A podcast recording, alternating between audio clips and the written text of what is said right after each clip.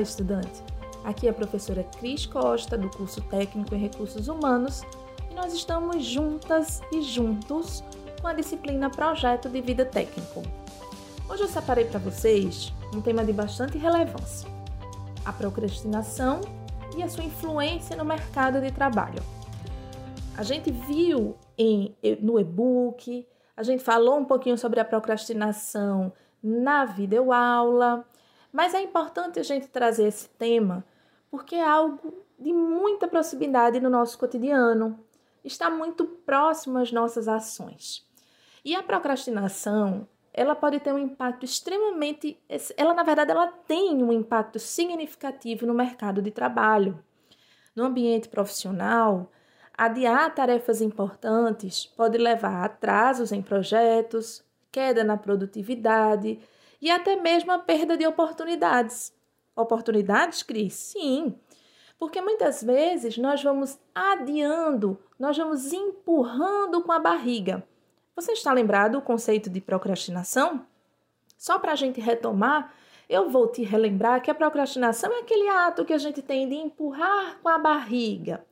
Muitas vezes a gente utiliza uma frase com um tom de brincadeira.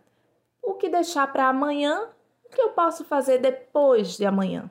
Isso muitas vezes pode soar engraçado, não é verdade?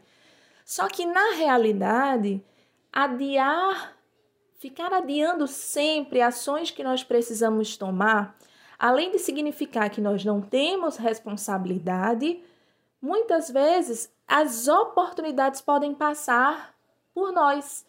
E muitas vezes nós podemos perder essa oportunidade. No mercado de trabalho atual, onde a eficiência e a capacidade de cumprir prazos são extremamente valorizadas, porque nós vivemos ouvindo a famosa frase: tempo é dinheiro. A procrastinação pode ser prejudicial. Funcionários que procrastinam frequentemente podem ter dificuldade em manter o ritmo de trabalho esperado, afetando não apenas suas próprias entregas, mas também a equipe como um todo. Eu sei que se nós formos expandir esse tema, muitas vezes isso pode até parecer injusto, porque você pode dizer, mas Cris, eu tinha tantos problemas. Cris, ninguém sabe o que eu passo.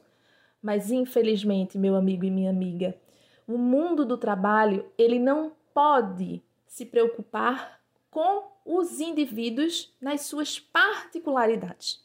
A gente precisa se colocar no lugar das empresas. Vamos tirar esse olhar um pouco do funcionário que sofre para aqueles que estão nos cobrando, que também sofrem pressão.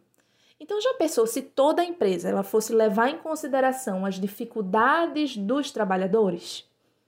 Eu sei que muitas vezes pode parecer duro, eu sei, eu também passo por isso.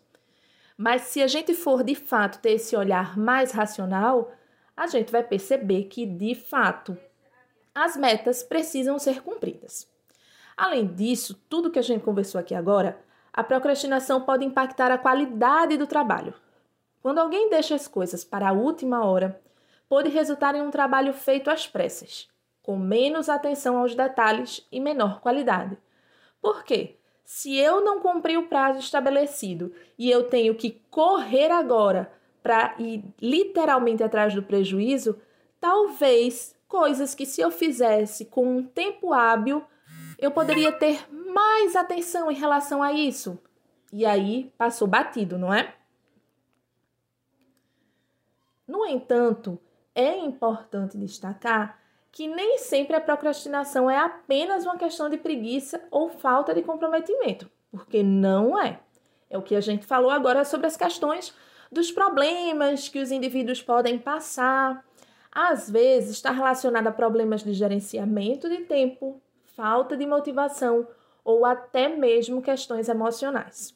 E aí, gente, quando a gente percebe que esses atrasos, que esse empurrar com a barriga está nos prejudicando como um todo, é hora da gente procurar ajuda especializada, ajuda de um profissional que poderá de fato nos auxiliar. Quem é esse profissional? Um psicólogo ou uma psicóloga.